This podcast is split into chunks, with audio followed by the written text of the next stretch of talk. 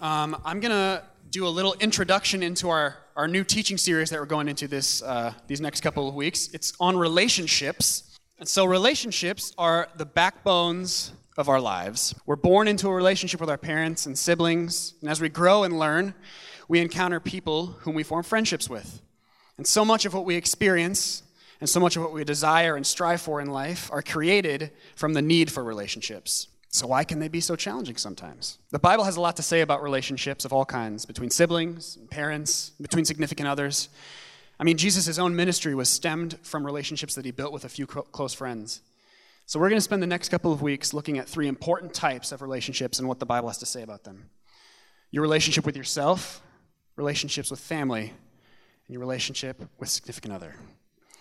And so, starting us off with this first week, we have Kristina joining us, and she's going to be sharing this first week in relationships. So, go ahead and give her a round of applause as she comes on up. Uh, thanks, everybody. That's encouraging, an encouraging way. Thank you, Gus, to start the night. Okay, like Dan said, tonight we are starting a new teaching series. And throughout the next couple of weeks, we're going to be talking about different kinds of relationships. I personally always enjoy this type of teaching series because relationships are, like Dan said, such a big part of life. We are designed for relationships. We absolutely need those close personal relationships. And again, I personally think that there's just nothing better than having that close circle of friends, friends that know you, that love you no matter what, um, friends that you can just laugh hysterically with, but also have those really deep, honest, vulnerable conversations with. But there's one relationship that we need to talk about before we talk about friends or our family dynamics or dating. We need to talk about the relationship that you have with yourself. Now, there's a podcast that I listen to every week, and the host repeatedly makes the comment that the longest relationship she's ever been in is the one with herself. And whenever I hear that, honestly, my first reaction is like, that is just weird to say. But then a second later, I do realize actually that's quite true. So, that is what we are going to do tonight. We are going to talk about the relationship you have with yourself. We read in Genesis that God created us. God created male and female in his image, and he created our physical bodies and breathed life into humanity. We also know that God looked at Adam and Eve and saw what he had created and said that it was good. God knew everything about Adam and Eve and the way he created us as humans. God designed our physical bodies, and He gave us a soul, and He created us with a longing to be known, to be accepted, and to be loved. And that part of us, that desire to be known, to be accepted, and to be loved, is our sexuality. God created human sexuality, and it is a really good thing. Our sexuality was designed by God, and it has a purpose. And that purpose is what I want to share with you all tonight.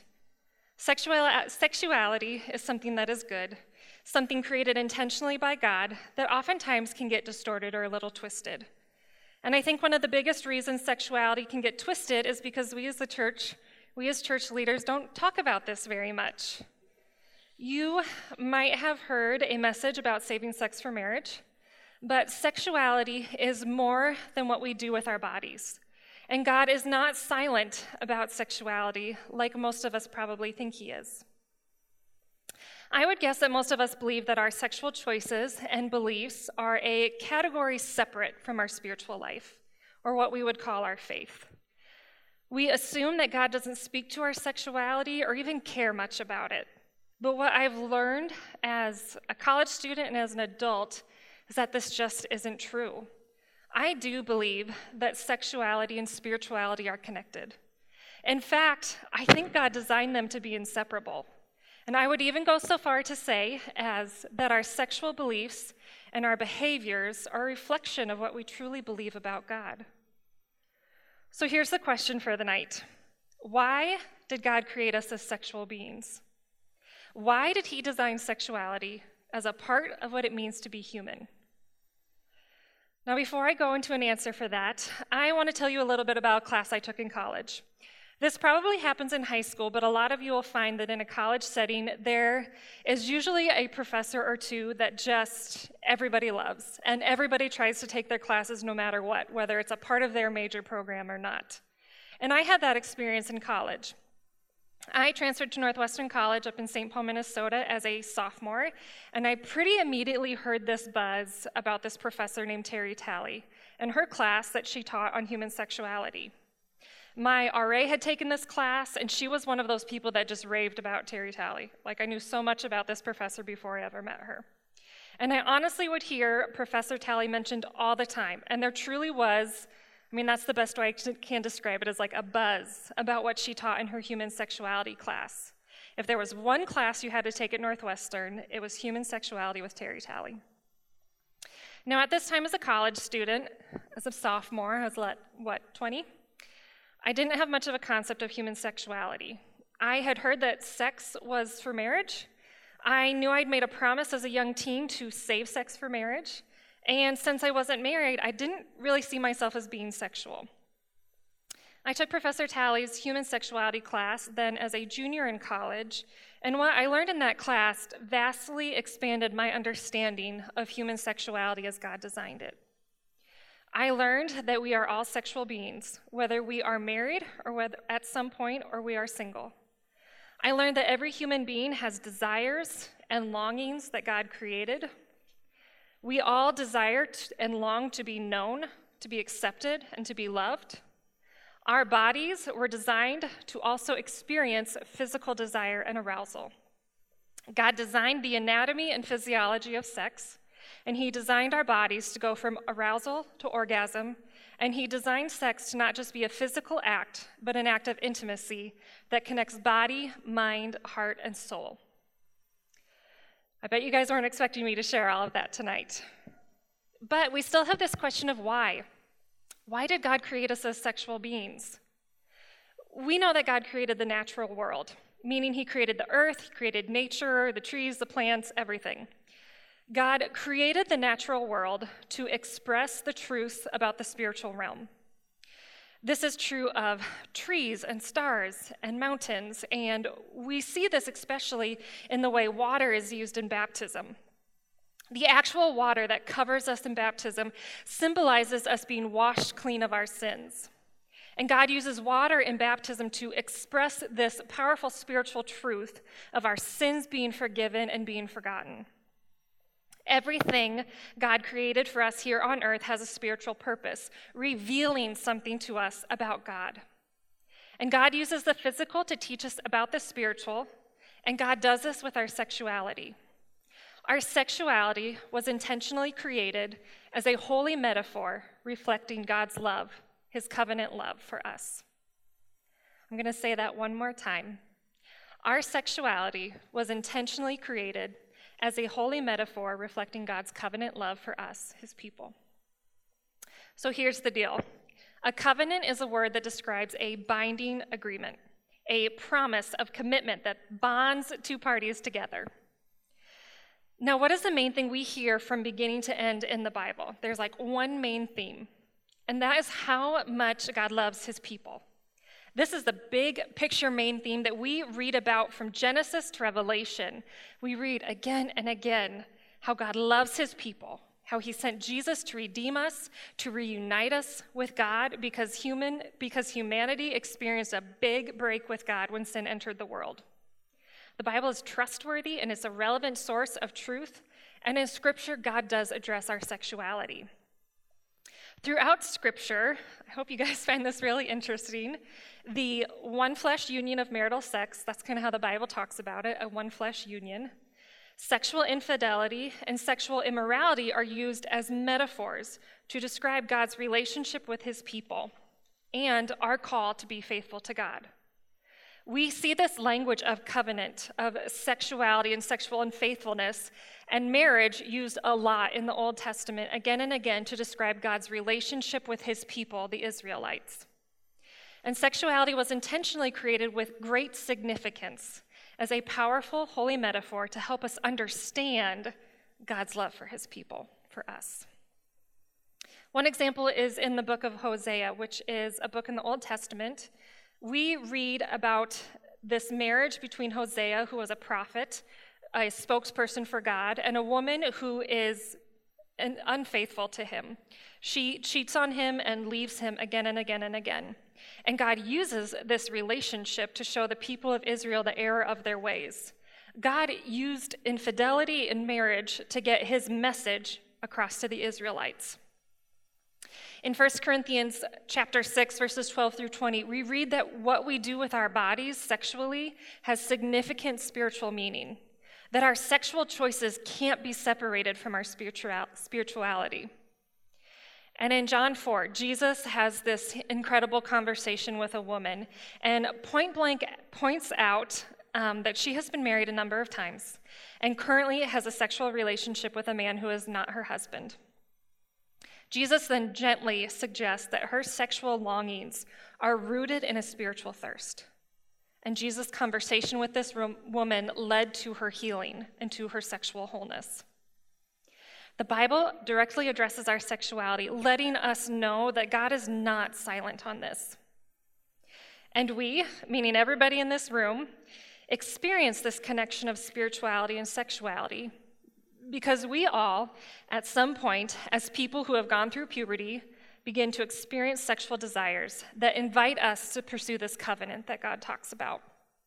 Remember, a covenant is a binding agreement, and the physical desire we experience reminds us that we were not meant to be alone. And it is a driving force that points us to romantic relationships and ultimately to marriage. Sexual intimacy, meaning having sex, is the celebration of covenant, the celebration of that binding agreement that is made in marriage. And having sex within marriage is a physical way of celebrating the vows that are made within marriage.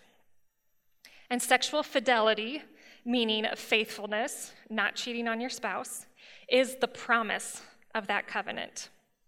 The flip side of that is the pain of broken vows or the pain of sexual betrayal is a metaphor of the spiritual reality of breaking our covenant, breaking our faith relationship with God.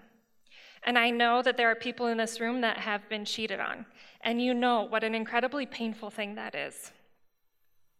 The final piece to all of this is that we are all sexually broken. Whether we have had sex outside of marriage or not, whether we have watched porn or not, um, or entertained lustful thoughts, we are actually all sexually broken. As Jesus followers, we strive to follow Jesus in our thoughts and in our actions in every part of our lives.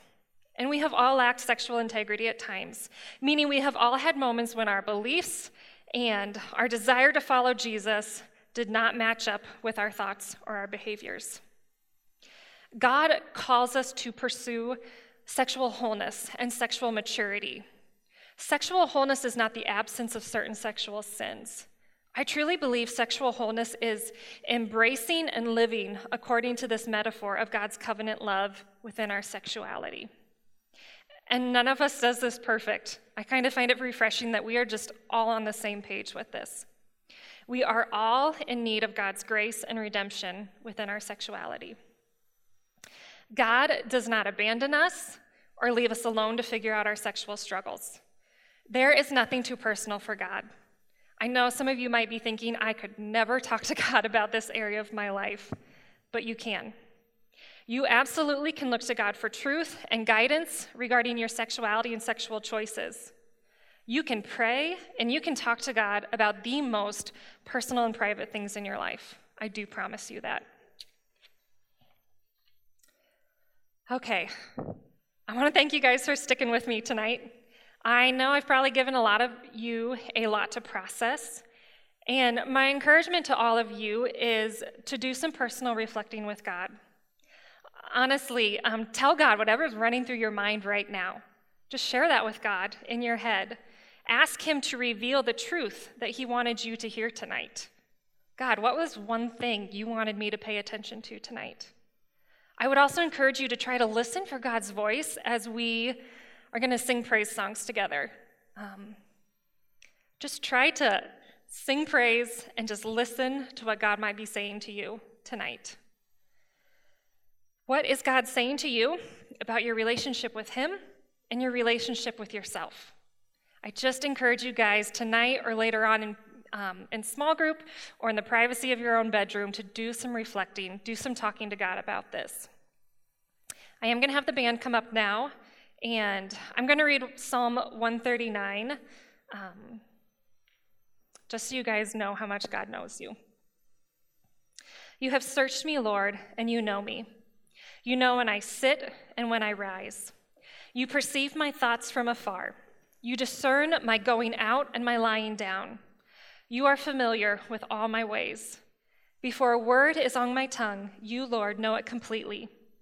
You hem me in behind and before, and you lay your hand upon me. Such knowledge is too wonderful for me, too lofty for me to attain. Where can I go from your spirit? Where can I flee from your presence? If I go to the heavens, you are there. If I make my bed in the depths, you are there. If I rise on the wings of the dawn, if I settle on the far side of the sea, even there your hand will guide me, your right hand will hold me fast. If I say, Surely the darkness will hide me, and the light become night around me, even the darkness will not be dark to you. The night will shine like the day, for darkness is as light to you. For you created my inmost being, you knit me together in my mother's womb. I praise you because I am fearfully and wonderfully made. Your works are wonderful. I know that full well. My frame was not hidden from you when I was made in the secret place, when I was woven together in the depths of the earth. Your eyes saw my unformed body. All the days ordained for me were written in your book before one of them came to be. How precious are your thoughts, O God! How vast is the sum of them! Were I to count them, they would outnumber the grains of sand. When I awake, I am still with you.